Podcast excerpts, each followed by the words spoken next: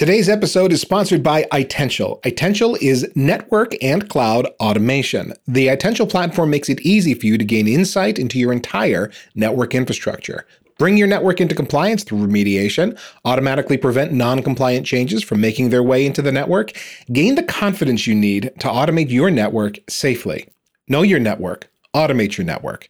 Find out more at itential.com/packetpushers.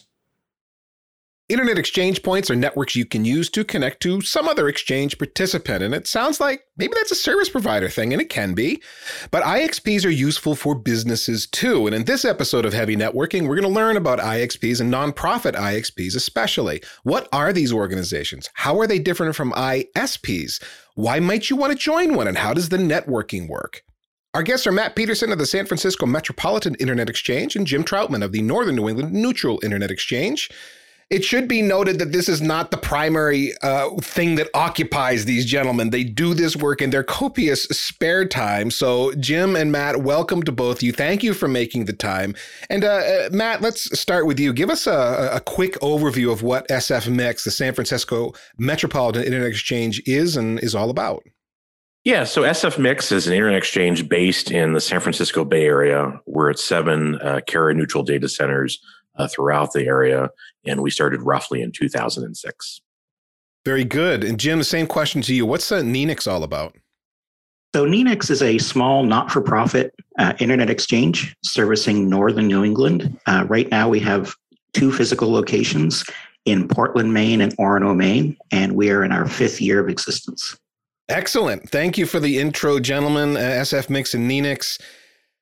Now, we're talking to an enterprise audience here on Packet Pushers Heavy Networking, whereas most of these folks, we definitely got some service provider people, but I think for the enterprise folks that have never considered connecting to an IXP, we should start with some definitions, some to kind of get a baseline for our conversation established, like peering, transit, the role BGP plays in all of this, et cetera. Matt, you want to take a crack at that? Yeah, sure. So I think there's really 2 definitions to define here. You know, what is peering and transit, and how do those relate to BGP, or the protocol that's used to exchange routing information on the global internet? With BGP, there is a unique AS number, or an autonomous system number. This is a 2-byte or a 4-byte number that basically uniquely identifies your network on the global internet as a whole. What you buy at home today is what's called transit. And that's basically buying service from a provider that transits you from one network to another.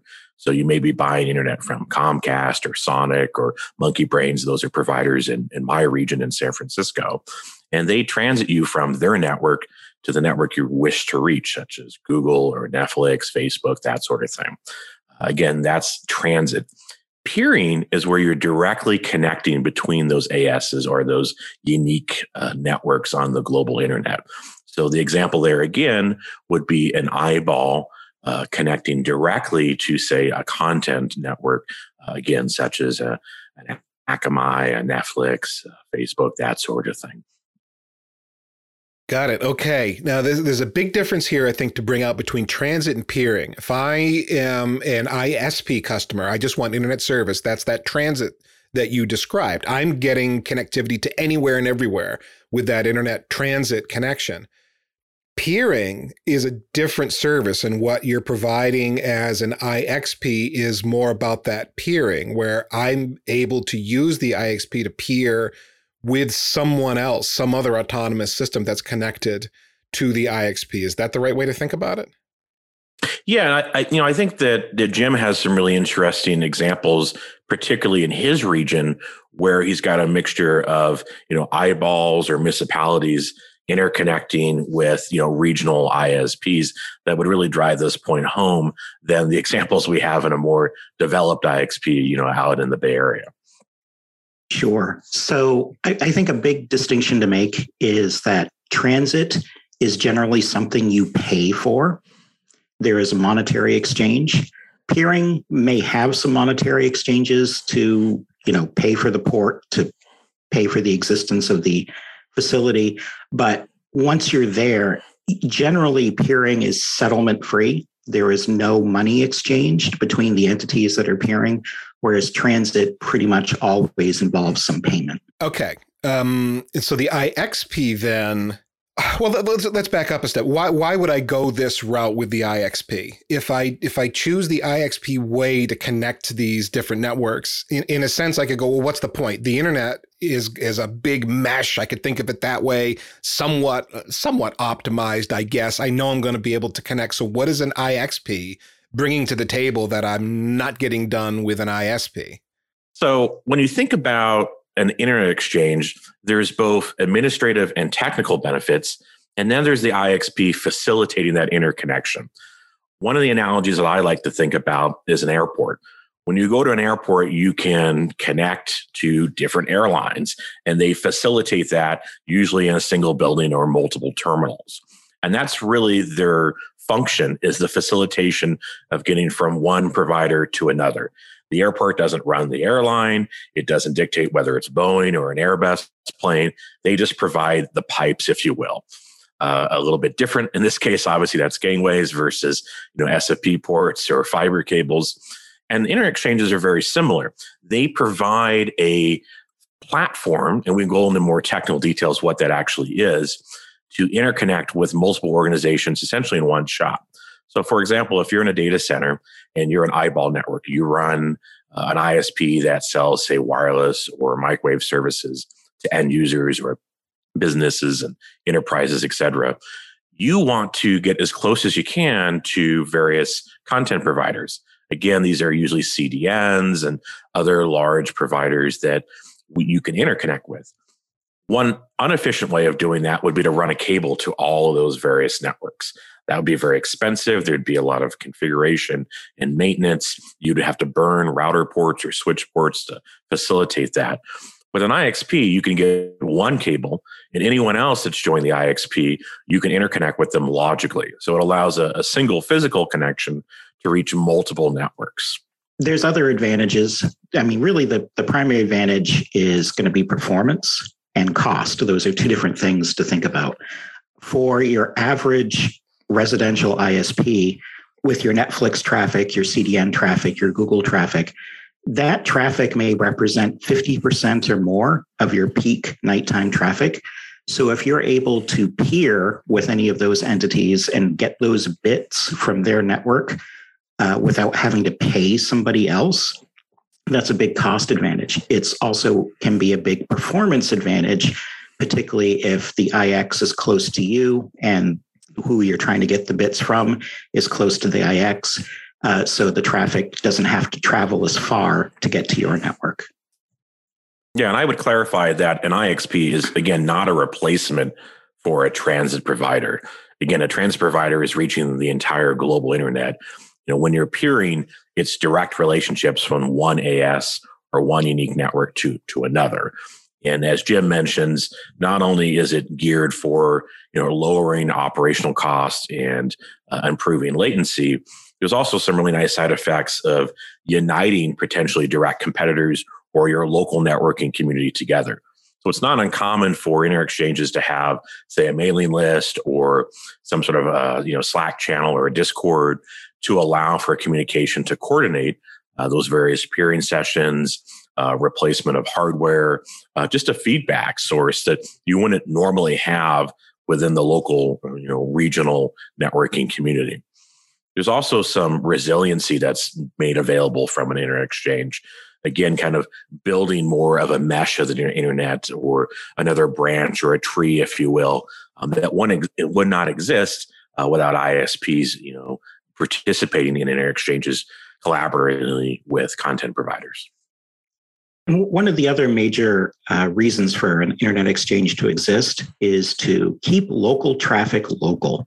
And at least certainly for NNENIX, that was one of the primary reasons we started the IX, was I would very frequently be sitting in Portland, Maine, working at a client office, trying to connect to some business partner office that I could literally see out the window across the bay at their other building. And I would watch the packets go from Portland, Maine to Chicago and back, or New York City and back. And I thought, this is silly. The packet needs to go 2 miles. Why is it going 800 miles? Yeah, I've experienced the same thing, Jim, just with something as simple as a standing up a VSP somewhere, where the closest data center to me, even though I'm in New Hampshire, is not Boston or New York City. It's Chicago, just because of the way the internet connectivity up here happens to work. Why in the world would that be? You know, and that would be exacerbated if I was trying to connect to someone right here in the region. It's nuts. So, and that is the common genesis for most internet exchanges is perfume. You know, that is the common genesis for most internet exchanges. That certainly was the case for SFMix. We started in San Francisco. All of our traffic was going to San Jose and back again. The same for sort of infamous large internet exchanges. The six in Seattle, for example, a lot of their traffic, you know, originated in one floor of the building, would go down to San Jose in California, and then back up to Washington and Seattle. Again, really inefficient. So that's a common reason to start an internet exchange is to, again, lower that latency and increase the performance as much as possible in a financially efficient manner. But when the three of us were talking about this show offline, one of the things that I had a misconception about regarding IXP is that it's not like a mini ISP where if you plug in, anybody can connect to anybody. And now it's just like this little regional internet. It's a much more intentional thing where you connect to the IXP, but then if you want to connect to someone else that's in the IXP, you've got to build an agreement and then do the peering and so on. And so the IXP is more like a platform, that a common place everybody gathers, and you can connect, you have the ability, but it's not an automatic thing where like, oh, these are all the people you're going to be connected to locally now. It's again, very specific where those connections are built. Absolutely. I like to tell people that an IX is really a marketplace. It's like you have a bunch of vendors who come into a single building and they're able to exchange goods and services with the public and each other, but they don't have to. They're just physically present at that marketplace. Almost no IXs will actually force participants to peer with anybody else. Peering is always optional. Yeah, as mentioned earlier, typically those formalized relationships that you're thinking about are usually a handshake or an email. This is what's called, you know, settlement-free peering. Unfortunately, you know, historically, the way that settlement-free peering was negotiated was typically at a networking conference, potentially not at a sober state. That's obviously changed in COVID times. Really, the differences now are just coordinating that session, that BGP routing session, typically over email. There are some third-party services that can help facilitate that, a list of members, and a little bit more efficient to configure that in network equipment. What I was trying to allude to was basically PeeringDB and a route server. Yeah. And I'm not sure how we want to bring those in. I think it's important that we clarify one cable gets you access to the salad bar, if you will, or the participants, but you still have to negotiate sessions with each of them, but they may have chosen to set up a route server session, and everyone that sets up in the route server, it's sort of one shot, if you will. I'm not quite sure the best way to You just said it. And I know you were thinking you were off the air, Matt, but hey, listeners, you just got to peek behind the curtain because Matt just nailed it and made it clear for us.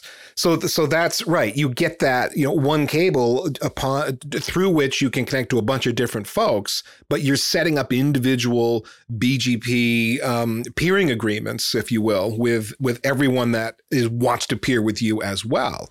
Again, you're not peering to the IXP. And so actually, here's a question for both of you. The IXP is effectively transparent to me. It is from a BGP perspective, I guess, or? Yeah, IXs work at layer 2. They're generally switches, distributed switches, often cases.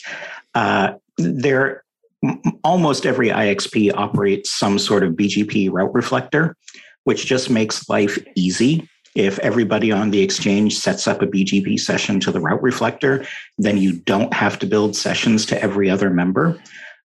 Some entities don't use route reflectors at all as policy, and they like to have finer control over who they peer with. But the overall infrastructure of the IX is literally Ethernet switches to exchange Ethernet frames, and they are usually restricted to just transmit IPv4 and IPv6 frames. You make it sound so easy, Jim.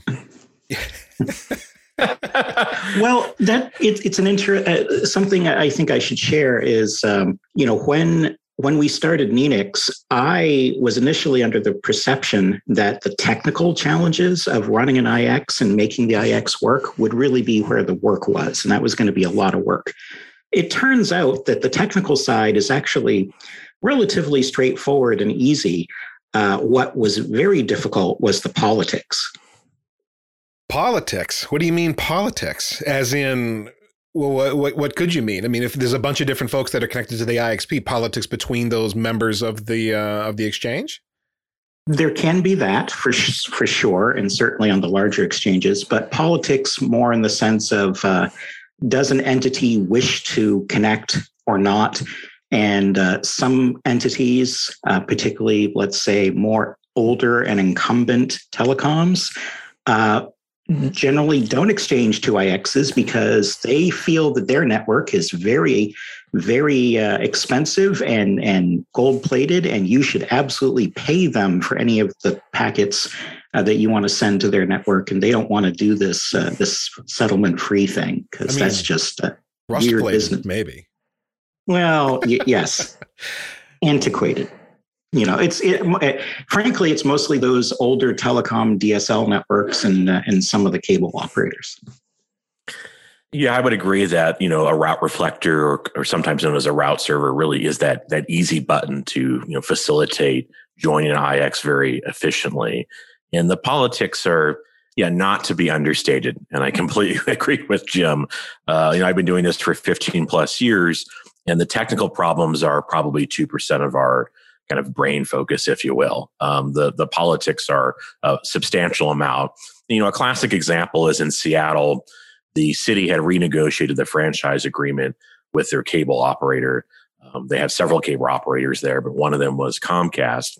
Comcast was forced to join the Seattle Internet Exchange for some amount of time. But the requirement from the franchise organization and the city was basically you needed to physically connect to the IX. You didn't have to actually set up any BGP sessions with anyone on the exchange. So there are various loopholes like that. And you'll see, you know, we'll talk a little bit later about caches that have become very popular that are basically embedded into networks. And so there are some organizations that are basically pulling away from a peering strategy. So this is, you know, large content providers, the classic examples being typically CDNs like Netflix or Fastly, Akamai, that sort of thing. You know, their traffic patterns may change where it may be more efficient for them to essentially place caches into eyeball networks versus participating in internet exchanges. So they may pull out of small internet exchanges because they believe that there is a more efficient way to deliver those bits. And as also Jim mentions, there are providers which don't want to work with what they, basically determine as a local threat, a direct competitor, or they believe you should be a customer.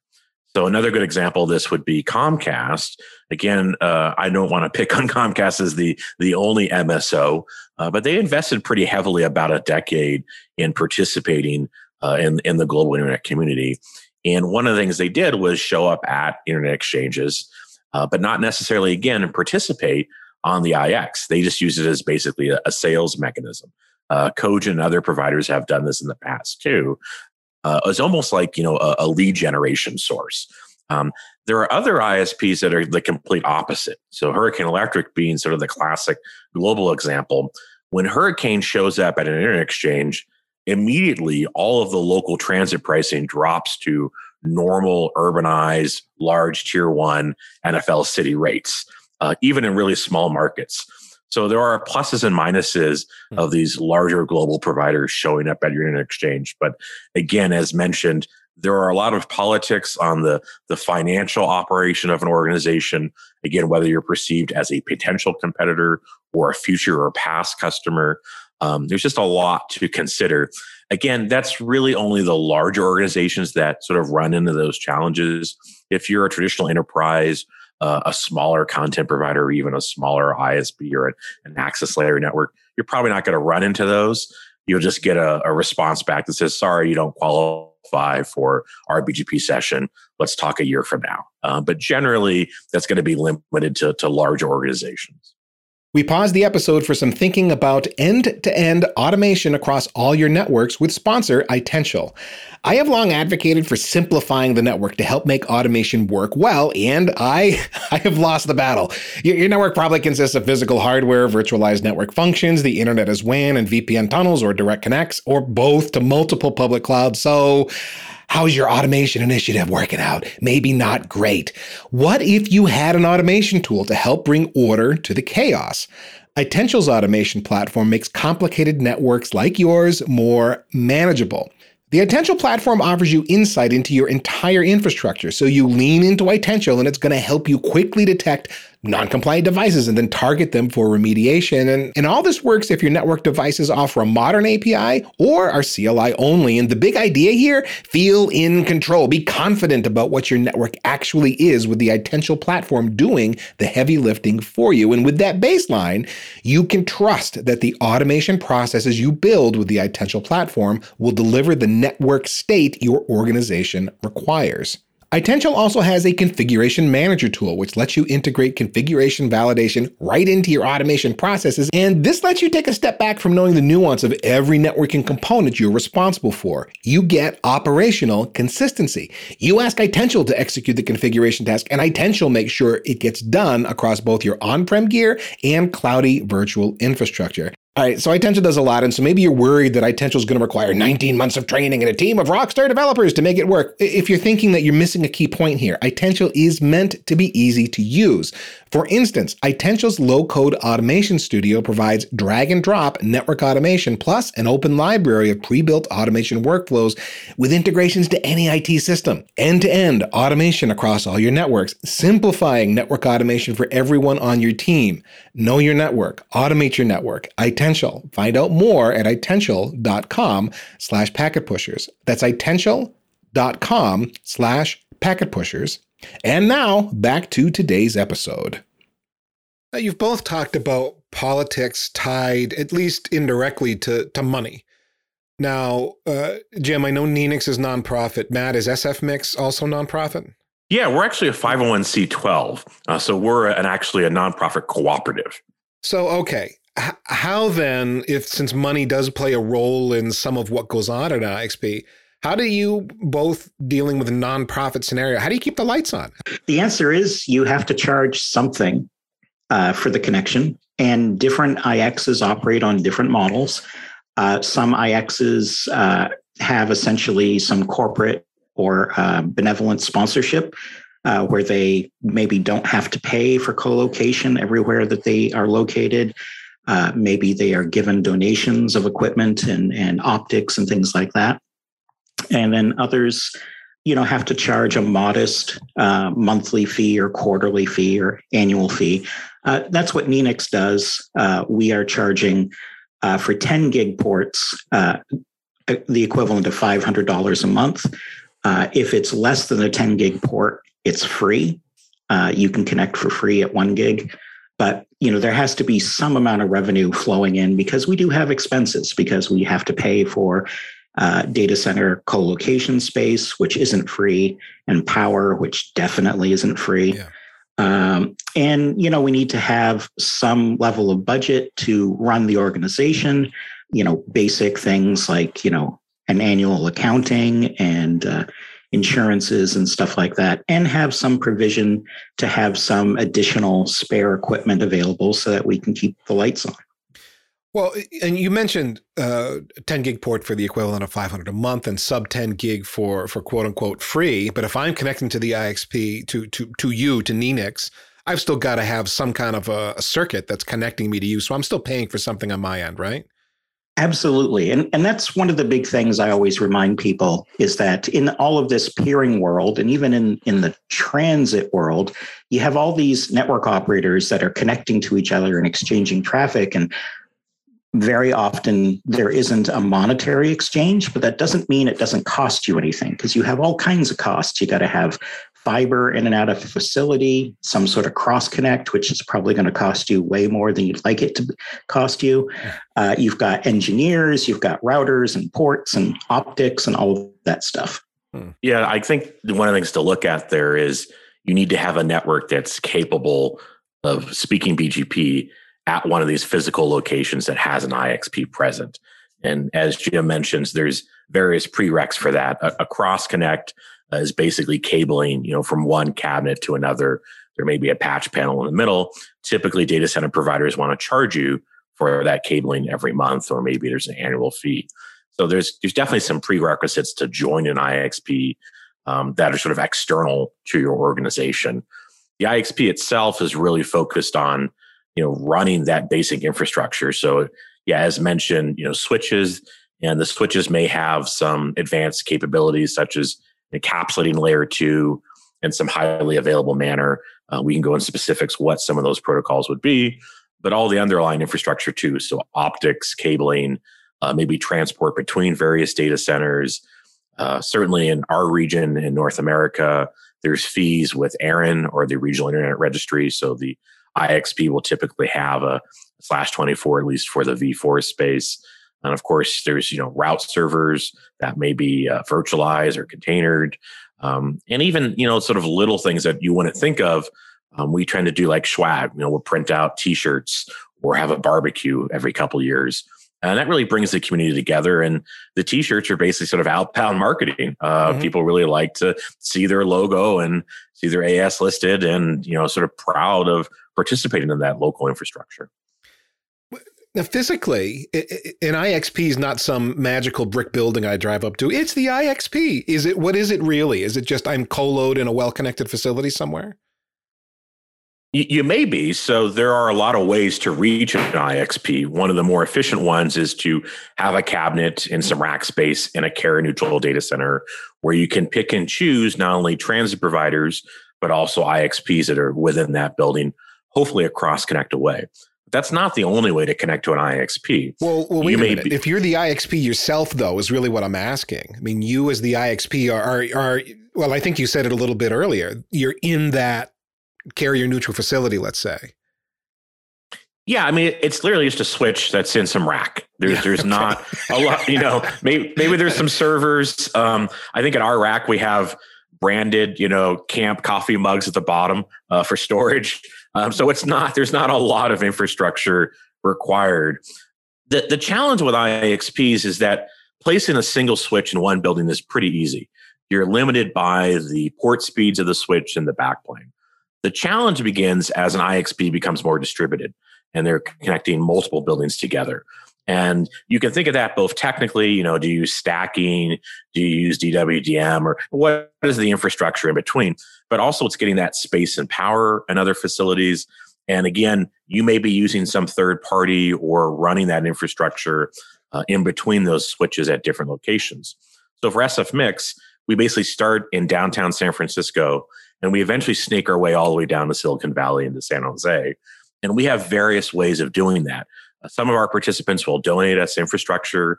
Here's a 10 gig or 100 gigabit connection, and that may be a wave, it may be MPLS, it's some sort of encapsulation. And in other locations, we've gotten big enough that we pay for dark fiber and we run DWDM optics and we light it ourselves.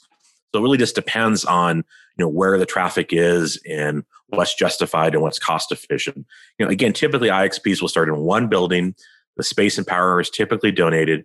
It's typically like a 1RU sort of data center class switch, but over time it will grow. And then it may become a larger chassis-based switch. It may involve dark fiber. It may involve WDM and other sorts of transport equipment. But it's really in the beginning just a layer 2 platform. And it's a layer 2 network, even as it spreads out. It continues down that road? Yeah. So that's one of the things that's kind of strange about IXPs is that, when you think about networking in the enterprise or cloud today, it's all about how do we scale, and it's typically layer 3. Whether that's CLOS or some sort of VPC that we're configuring. IXPs basically again are just an airport. It's just a conduit, and the airport doesn't dictate. Again, you need to have Boeing or Airbus or what's the height of your plane or what's the type of food you serve on your airline. It's just a facilitator of that. So many IXPs, as they grow, layer 2 running spanning tree is really not ideal. As we know, spanning tree is not a redundancy protocol. It's geared to prevent loops. And so a lot of IXPs, as they grow and become multi-site, they will run a more extensive switching platform. Commonly right now, it's typically VXLAN based. That's probably the most efficient and cost-effective way to do layer 2 encapsulation in a redundant manner. Historically, it was VPLS, which was a lot more expensive. But again, it's now basically sort of data center interconnect or kind of cloud-based technologies that are really efficient at scaling layer 2. Because again, the IXP is basically saying every participant gets an IP address out of my /24 or my /64. You negotiate the sessions. We will provide a route server as sort of that easy button for those that choose to use the route server, but we're just providing the conduit. And as Jim mentioned, there are some rules of the road. So again, IXPs will typically filter only allowing v4 and v6 IP frames and any prerequisites. So, you know, neighbor discovery for v6 and ARP for v4. Everything else is dropped. They don't want to see DCP or CDP or LLDP or any sort of broadcast bits or non-IP stuff. Doesn't belong in the exchange. It's just to facilitate BGP peering between organizations. Now, Jim, Matt was just describing SFMix and how it's spread from San Francisco metro area down into the valley and lots of fiber. And that's a very well-connected area of the world. You and I live out in the sticks, my friend. And it's not these huge fiber plants going all over the place. So how does an IXP spread out up here? With much more difficulty. So one of the things in Maine, it was when we went to go start NNENIX, is, and I knew this going in anyway, that there was no carrier neutral data center anywhere in the state. There was one telecom hotel building that was all raw space. If you wanted space in the building, you had to lease floor space and construct your own room. There is no carrier neutral co-location facility anywhere in Maine. And I think there's maybe one or two in New Hampshire. So that was a challenge in terms of how we could connect and where we could go and so forth. And we, fortunately, as I like to say, our anchor tenant is the University of Maine system. They're kind of the 800-pound gorilla in terms of internet access in the state of Maine, because not only do they provide service to all the University of Maine campuses and a few other notable institutions, but they also are the network operator for all of the K-12 schools in the state and all the public libraries. So they were able to help us with some resources and some access to fiber, and certainly some operational help. The whole concept of having multiple facilities where you could actually get in and out of at reasonable costs is just kind of mind-blowing to me up here in the Northeast, where, you know, we regularly have IP transit prices in excess of $5 a megabit per month. And a lot of the non-neutral data center operators want to charge you $800 a month to get into their facility. Now, to be clear, people that maybe aren't familiar with the geography up here might think, well, New York City, isn't that, you know, the Northeast U.S.? Boston, isn't that the Northeast U.S.? Those are well connected. We're talking further north of that, think close to the Canadian border, where there's a lot of trees, there's some moose, there's just not a lot of infrastructure up here. Right. And that's fairly common in a lot of areas in the United States. We have, a very big country in terms of mileage. Same thing in Canada. But the density isn't always there. So that's certainly a challenge and an opportunity. And again, that whole reason of why did we start the exchange? Because we didn't want to see all of our traffic going, 5 states away and coming back. Yeah, out to Chicago or New York or wherever and coming back. Exactly. Yeah, I would also caution that, Jim and I have sort of blinders on is that we're representing nonprofit internet exchanges. There are certainly commercial internet exchange operators too. And those are typically large, I would call them incumbent international data center operators in our market. That's probably Equinix and Digital Realty, throughout North America. They will operate IXPs only within their facilities. So if you choose to go to their facility and reach the providers that are available there, they typically have an IXP offering, just as they would offer to host servers for you or rotate backup tapes or give you spots in the shipping department, whatever you need. It's just part of their portfolio.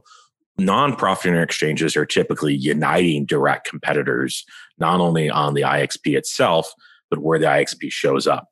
So in the case of SFMix, we're in, two Digital Realty buildings, we're in a Hurricane Electric building, we're in a QTS building, we're about to light up a core site building. So we're in multiple competing data centers, basically giving them all the same product or a level playing field. And that's important because a lot of times when you're shopping for a data center space, you're going to submit an RFP to various providers that can give you that space and power. And you're probably going to look at things like, what are the shipping and receiving policies? And how do I park there? And is the security compliant with various certifications that I might need in my organization? But the other thing to look at is, do they have an IXP in that building? Or do they have multiple IXPs? Just as you'd look at how many transit providers are available there. There's a lot of facilities that claim to be carrier neutral, but they only have one or two actual ISPs available, or maybe zero internet exchanges. And there are some facilities that have hundreds of ISPs available and maybe dozens of IXPs available. You just said buyer beware. Okay. So in other words, it's worth knowing what the facility actually is offering you before you make that connection. Go, yay, it's a carrier neutral facility. But if you're only connecting to, one other carrier, then that's not that exciting, right? Yeah, exactly. Hurricane Electric is a really interesting organization in our community. They run a global backbone, but also operate a data center. And that's pretty rare in our space. Typically, you're on one side or the other. You're a Lumen, formerly CenturyLink, an NTT, a Zayo.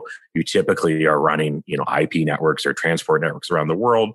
Or you're running buildings, bricks, security, shipping and receiving, like an Equinix or a Digital Realty. The overlap between the two is pretty minimal.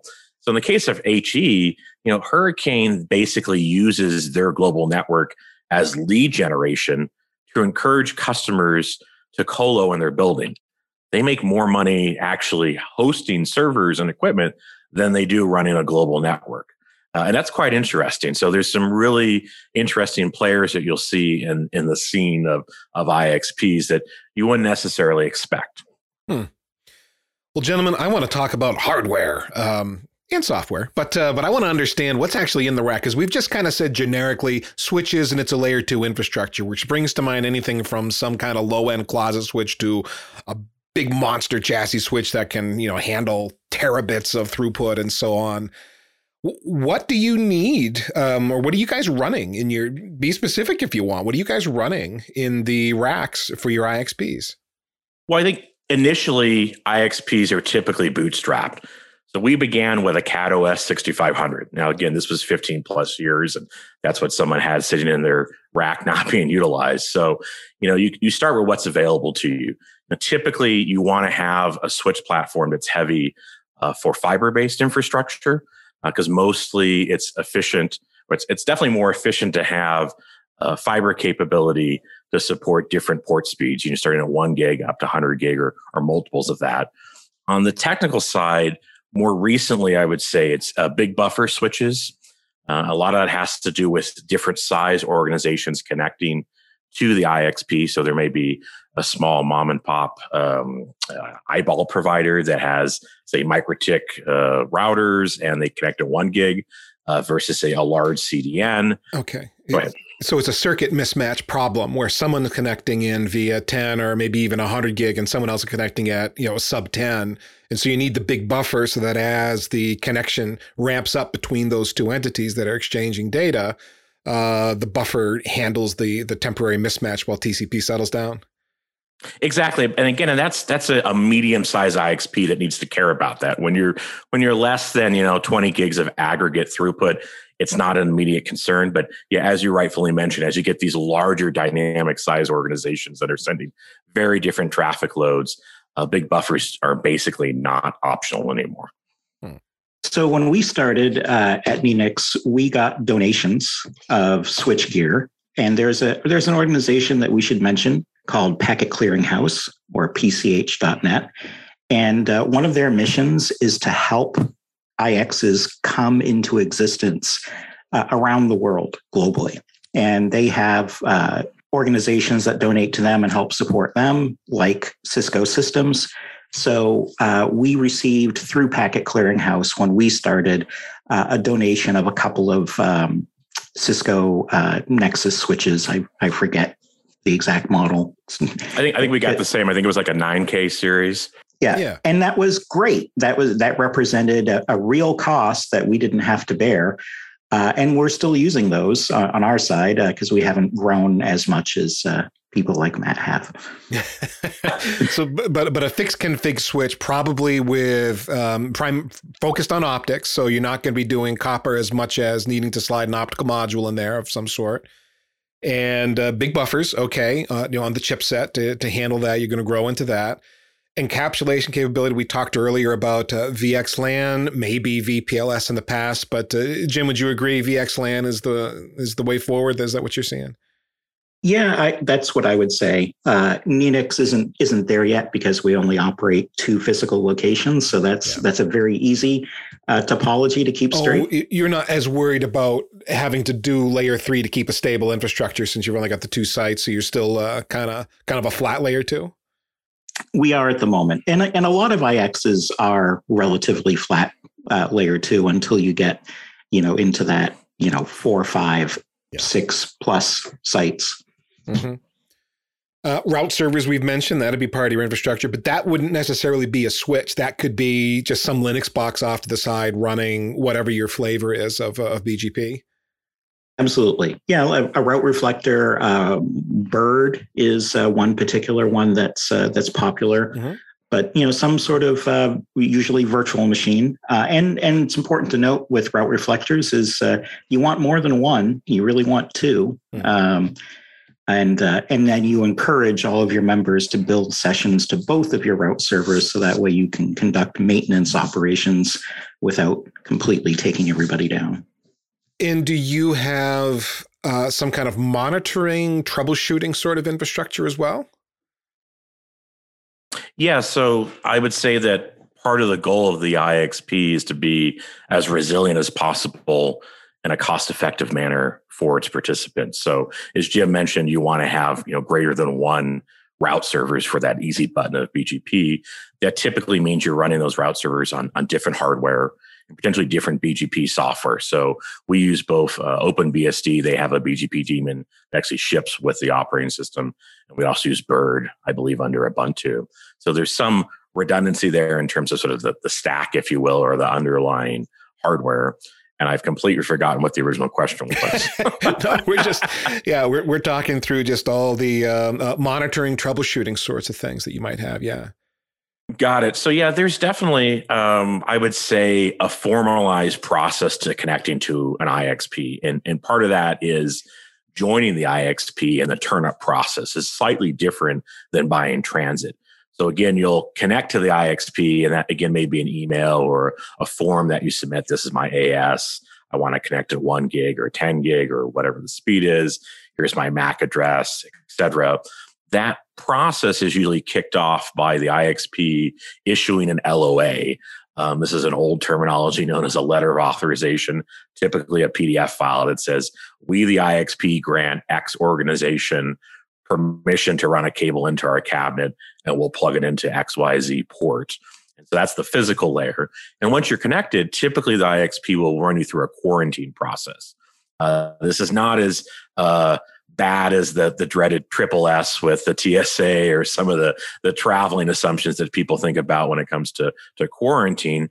But it's really verifying that your equipment is, for example, not leaking broadcast protocols. You're not leaking your OSPF or your IGP into the... That happens regularly. A lot of times, it may be my first time I've connected to an IXP. So you may be leaking your IGP. You don't want to do that. You certainly don't want to leak broadcast protocols that may be useful within your network. Again, LLDP, CDP, et cetera. Those don't belong on an internet exchange. So the quarantine process allows the IXP to validate that your configuration is acceptable.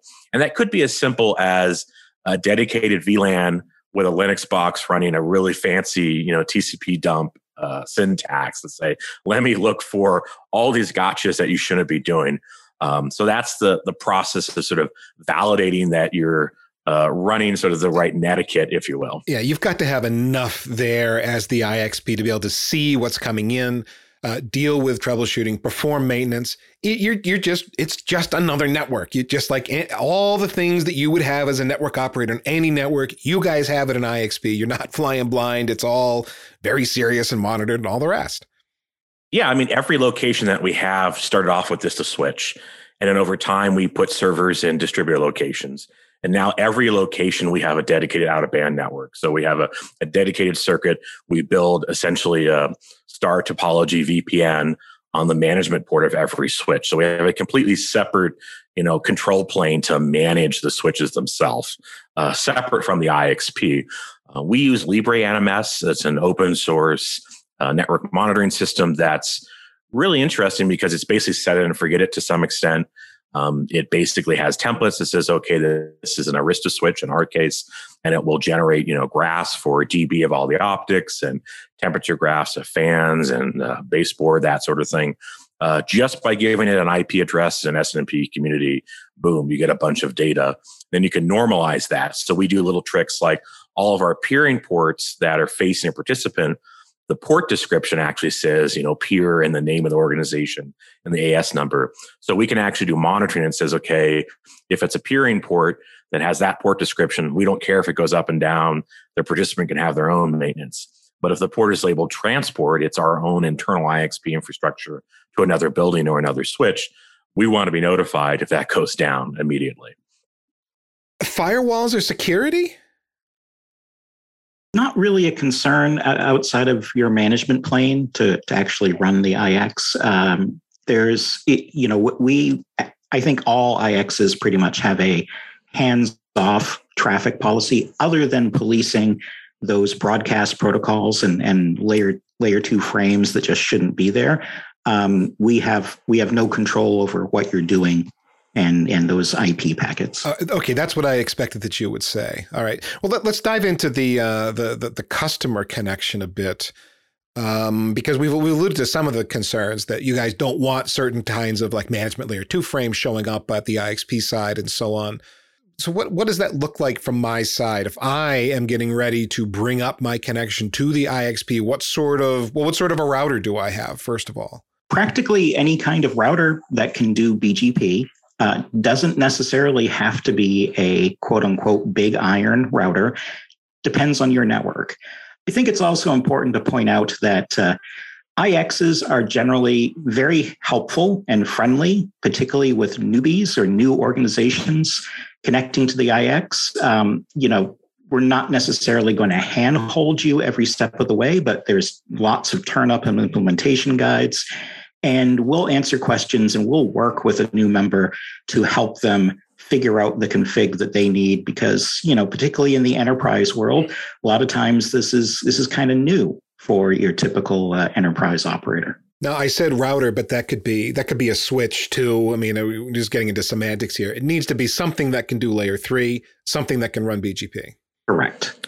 Yeah. Yeah. And ideally, that device has the capability to have a large amount of routes installed. And typically the slang that the industry will use is the device can handle a full table of routes. That's a larger capable device than your typical, say, enterprise firewall. It's going to be a device that's geared for connecting towards transit providers. Now, why would I need a full table of BGP routes? In theory, I would care about what's coming in from the IXP that are just going to be a relatively small set of community members, right? Well, again, there's kind of a beginning sort of walk before you run sort of situation here. So you may accept just a default route from your transit provider, again, getting you to the global internet. You may not receive full tables. You may just receive a 0.0.0, default route. And the IXP routes would be a more specific that your router would say, okay, this is a specific slash 22 or whatever. I'm going to go there. That's one way to start off. Typically, as organizations grow, they're going to buy from multiple transit providers for redundancy or cost efficiency or et cetera.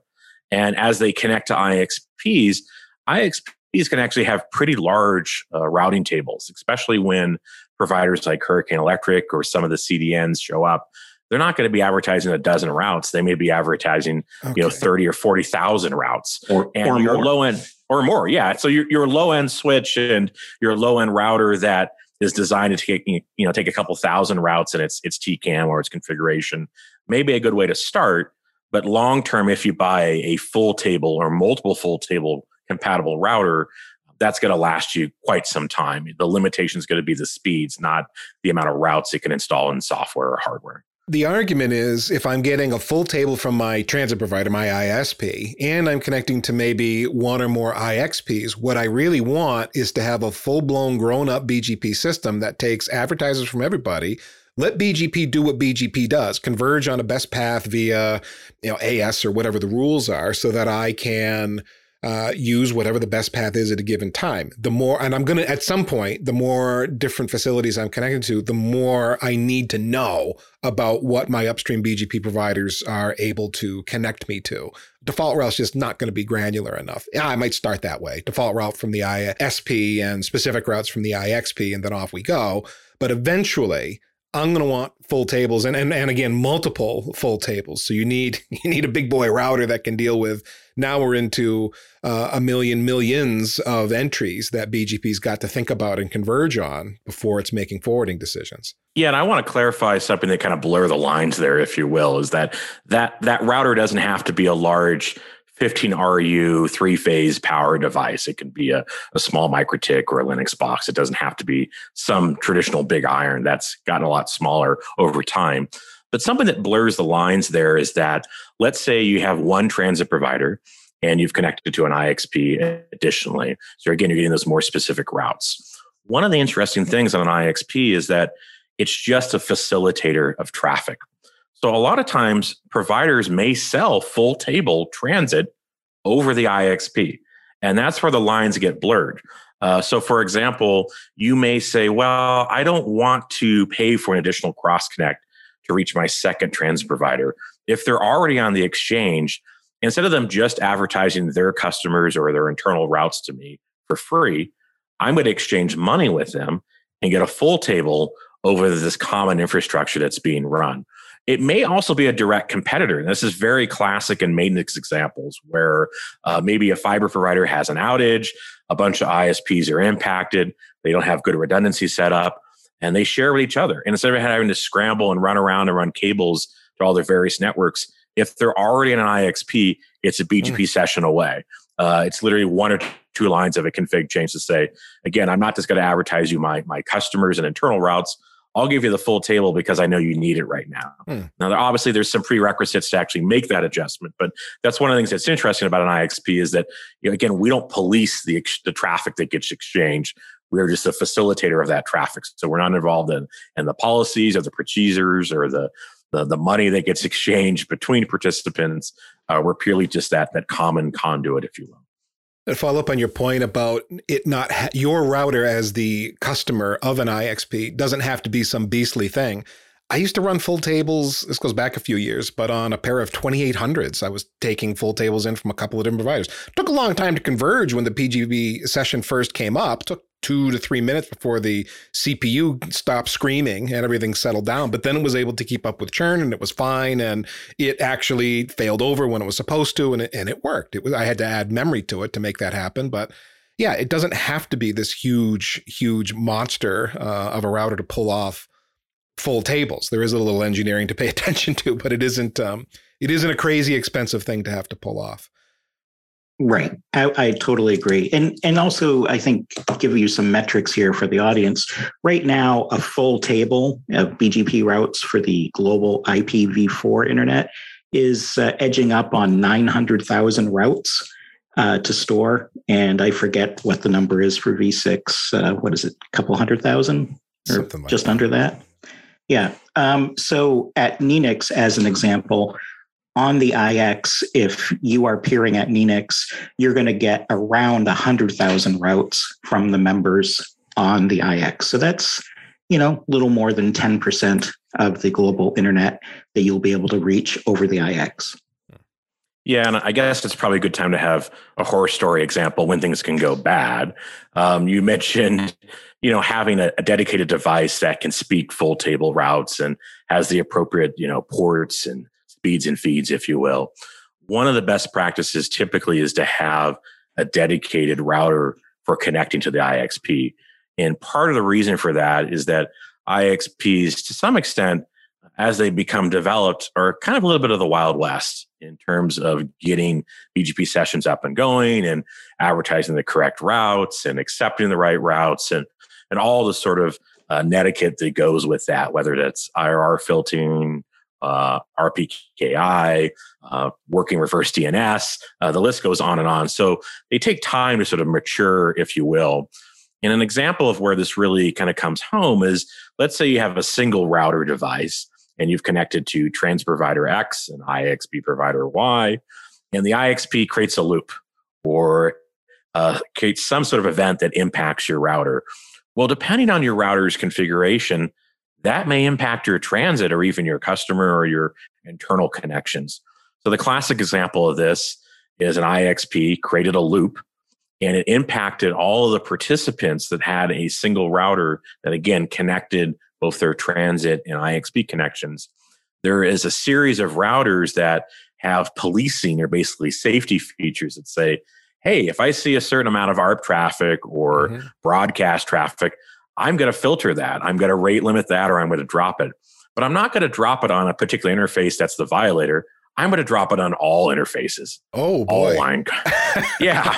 So, our one major outage in SFMix LAN was our conversion from VLANs to VXLAN and creating a loop for a few seconds. And that brought down several members because we triggered this policing that they didn't even know that their router had this functionality enabled. It wasn't explicitly in the config, and it brought down other portions of their network. And so this is something to be aware of, is that, BGP is not a scary thing to learn, but in reality, there are a lot of knobs to adjust, and there are some precautions to take. And they're nothing that I would say is extremely difficult. Again, the analogy with flying, that, checked luggage is going to be limited on size. If you pay more, you're going to be in the front of the plane. If you want to pay a little bit more, you can get direct routing, not have to do a stopover, et cetera. Same sort of rules apply with an IXP. You have to learn how to participate in the IXP efficiently, securely, and in a way that's, beneficial to your organization. That may take some time. And as Jim mentions, a lot of IXPs, especially the regional nonprofit ones, they're geared to provide that mentoring and advice. They see you as a neutral party. Even if you're a direct competitor, they want you to participate in the IXP.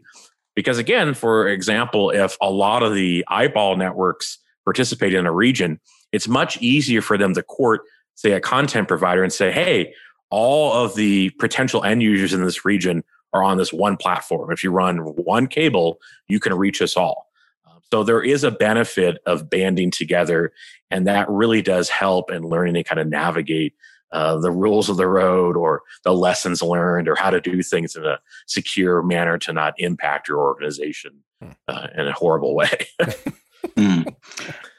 And I'd like to build on that in the sense of, other users of IXPs, a lot of the CDNs, in fact, I'd say all the CDNs of any scale are major IXP users. And in fact, companies like Fastly, like Cloudflare and others, they have a global footprint. And by and large, that global footprint is co-located at all of these IXPs all over the world, because it's the most cost-effective way for them to reach these networks.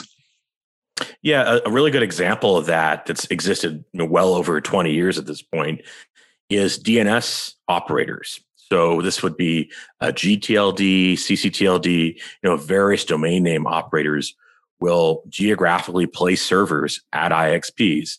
And we're talking of traffic levels, less than 10 megabits, normally. They will place infrastructure at IXPs to decrease the DNS lookup time, to make that resolution faster. And this is something that PCH has done for quite some time, is they will host GTLD and CCTLD domain name caches at IXPs around the world. Last I looked, they were at something like 200 IXPs around the world, everywhere from Palestine to Boston, in places where you wouldn't necessarily expect an IXP to exist, to a market that's very well developed and mature. So we have, I think, half of the DNS root server operators have some sort of cache on SFMix. And that's a mixture of commercial operators like VeriSign to nonprofit operators like the Wide Group out of Japan. They all participate in the IXP. So even there, an eyeball network immediately gets benefit for faster DNS resolution time if a CDN hasn't shown up. This is something that Jim and I talked about offline as we were kind of exchanging notes of our CVs and how we've developed in the networking community. Normally an IXP starts off heavily on, again, local eyeball networks, folks that are consuming the internet. Then you trickle in a research and education networks. In our case, that would be CNIC in the state of California. You'll eventually trickle in sort of municipalities, government entities. But eventually, you really want content providers, again, those CDNs, and that could be a Netflix or a Fastly, an Akamai, that sort of thing. That's the most efficient mix, is content and eyeballs kind of equally distributed, because they have a natural motivation between each organization. You want to see your videos fast, they want to serve it to you fast. It's a very reciprocal mutual benefit. I mean, going back to the customer connection then, I really need to engineer that router, also considering the amount of data I'm running through that, which is obvious, I guess, right? You consider that as a network engineer for any sort of a WAN circuit that you're putting in. How much data am I pumping across this pipe? So depending on your use case and your purpose, that's going to drive what the equipment is as well. Now, another point that's come up here, talking about the customer connection. If I'm plumbing to the IXP with a switch, L2 design, part of that is just be a good citizen. I should not be sending L2 control and management frames, CDP and LLDP, spanning tree, BPDUs, etc. None of that should be sending into the IXP. Okay, so let's assume I've done that. I've made it out of quarantine, so to speak. I'm ready to stand up my layer 3 connectivity. What am I bringing to the party there as the customer? I assume I've got to have, some kind of independent address space and maybe an ASN already assigned to me? It doesn't have to be independent space, but you have to have your own IP space, V4 and V6, preferably both. And there's at a certain minimum size. And generally on the internet, the accepted standard for the smallest IPv4 prefix that's going to be routed is a /24. So as long as you have at least a /24 as an organization to announce onto the IX to the peers, you're good to go. You of course also need an ASN. Okay. Yeah, and again, as we talked about in the beginning, the ASN is your unique identifier on the internet. Your IP space may come and go as your customers join your network or leave your network, but your AS is your unique identifier on the global internet. So yeah, as Jim mentions, you need both to participate in an IXP. Am I actually going to be standing up like a trunked L2 connection with .1Q, or is this a true layer 3 connection typically, or does it depend? It totally depends. Typically for an IXP, it's a layer 3 connection, looks like an access port. The IXP behind the scenes may be using, again, VLANs or VXLANs or VPLS or some sort of encapsulation technology to present that common layer 2 network for you. But it's typically at layer 3. Where you would consider a trunk port, again, one physical connection with different sort of logical network segments, would be if the IXP has some special service offerings. A good example of this would be in the early days when V6 was considered sort of novelty, which is certainly not the case anymore. There'd be a separate VLAN to sort of experiment with V6.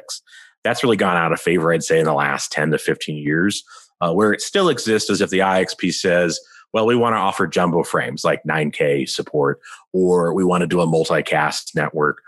There's some actual IXPs that got started for carriers, cell carriers, to exchange SMS or signaling traffic. They wanted to be on a special VLAN that's segmented from your typical enterprise for security reasons or compliance or whatever. So it's typically when the IXP is offering sort of non-standard offerings, but for the most part, it's going to be a layer 3 access port. Yeah. Yeah, and that's going to be for the standard IXs. The commercial IXs, a lot of them now are offering additional connectivity options, usually as a separate VLAN, so that you can buy things like AWS and Microsoft Azure Direct Connect sorts of services using the same peering port. But those services are something you pay for additionally, both to the IX operator and to the, you know, the folks at Amazon. Yeah, that's a good way to, I guess, also blur the lines again, in that there are what I would call layer two as a service providers around the world, Packet Fabric, Megaport, IXReach, et cetera. And a lot of those organizations, their genesis was exposing IXPs to customers that didn't have a presence in that carrier neutral data center. So they would come to you and say, here's a trunk port. VLAN 12 is, you know, SFMix. VLAN 13 is NTT Internet. VLAN 15 is your competitor down the street, that sort of thing. So a lot of those, you know, layer two as a service around the world providers, they started carrying, you know, IXPs or exposing IXPs initially. But as Jim mentions, there's a very diverse ecosystem. They can provide you direct cloud connectivity. They can provide you connectivity to transit providers, in addition to IXP. So there's lots of options there in terms of how you connect to an IXP. Now, let's say this whole IXP thing is really interesting to me, but I have never heard of this before. How would I find an IXP in my area that I want to connect to? Well, there's a good industry resource called PeeringDB.com, PeeringDB.com. That's essentially a database of the facilities that host IXPs, a list of the IXPs themselves, and the participants that show up at those IXPs. So you can search by AS, you can search by physical street address or zip code, search by IP space, et cetera. It's a good way to sort of have a, I guess, the TV guide equivalent of what's available sort of out in the world. And PeeringDB is global. It's not specific to the North American market. You know, one thing that's useful is knowing some of your traffic flows ahead of time. So if you have some NetFlow or AsFlow or some sort of analysis that says, yeah, you know, 50% of my traffic goes to Netflix. Mm-hmm. If you go to PeeringDB, you'll find out, oh, here's Netflix's AS and here's the facilities that they show up at. I need to show up at one of those to access that AS that my flow data says most of my traffic is going to. Hmm. Yeah, and I know there's commercial tools like Kentik that specialize in some of this analysis that can help you optimize your connectivity and so on too. So, okay, PeeringDB.com, and you mentioned Packet Clearinghouse earlier. They have a directory too, it looks like. They do. Yeah. So the Packet Clearinghouse directory is really just a list of IXPs. It doesn't list the actual participants or ASs available at each location. And they're really tracking sort of the telegeography equivalent of IXPs around the world. They've produced a map of that for, again, probably 20 plus years at this point. Another one would be the IXP Federation, IXF. That's sort of a global organization of various IXP operators. They also have a database, but generally PeeringDB.com is where most folks are going to find this information. Very good. Well, let's talk about you guys for a minute. Jim, starting with you, if people want to follow you on the internet, ask you questions about NNENIX, how can they get in touch with you? So I am at Troutman on Twitter. And as we have already established, I spend way too much time on Twitter. NNENIX has a Twitter account also at NNENIX, NNENIX. Our website is NNENIX.net for information on peering. And in my day job, I continue to work for Tilson Tech, running Tilson Broadband in Vermont. And Matt, same question to you. Yeah, on the social medias, it's at Dorkmatt, DORKMATT. SFMix is obviously also on Twitter. We are sfmix.org for our website. And my day job is a consulting entity called 2P. We fix networks or build networks in strange places. Great stuff. Thanks you both for sharing your time and all your knowledge about IXPs. I am Ethan Banks at EC Banks on Twitter, ethancbanks.com. And if you enjoyed this show, you can get more great engineering stuff from Packet Pushers all for free and with your privacy respected. We really do take that seriously. For example, we got a weekly newsletter, packetpushers.net/newsletter. We do not sell your email address to anyone. We just send you engineering and opinion stuff about the IT industry. It's got a focus on networking and cloud, all to make you better at your career. We have a Slack group, and that Slack group is at packetpushers.net/Slack. It's a global chat group. There's over 1,800 engineers from around the world in there now. Some of them work for vendors. Some of them work for big companies, some for small companies, some are consultants, but everyone is there to help each other out. I just went back through some of the chat history. Recent conversations have included topics like PoE strategies for access points, naming conventions for equipment, optics for DWDM gear, and VPN authentication monitoring. There's a jobs channel in there too, because maybe you're looking for a new gig or you got a position to fill. You can use that, or it's all for free. If you're a social creature, follow us on Twitter. We're at Packet Pushers, and you can find us on LinkedIn as well. And last but not least, remember that too much networking would never be enough.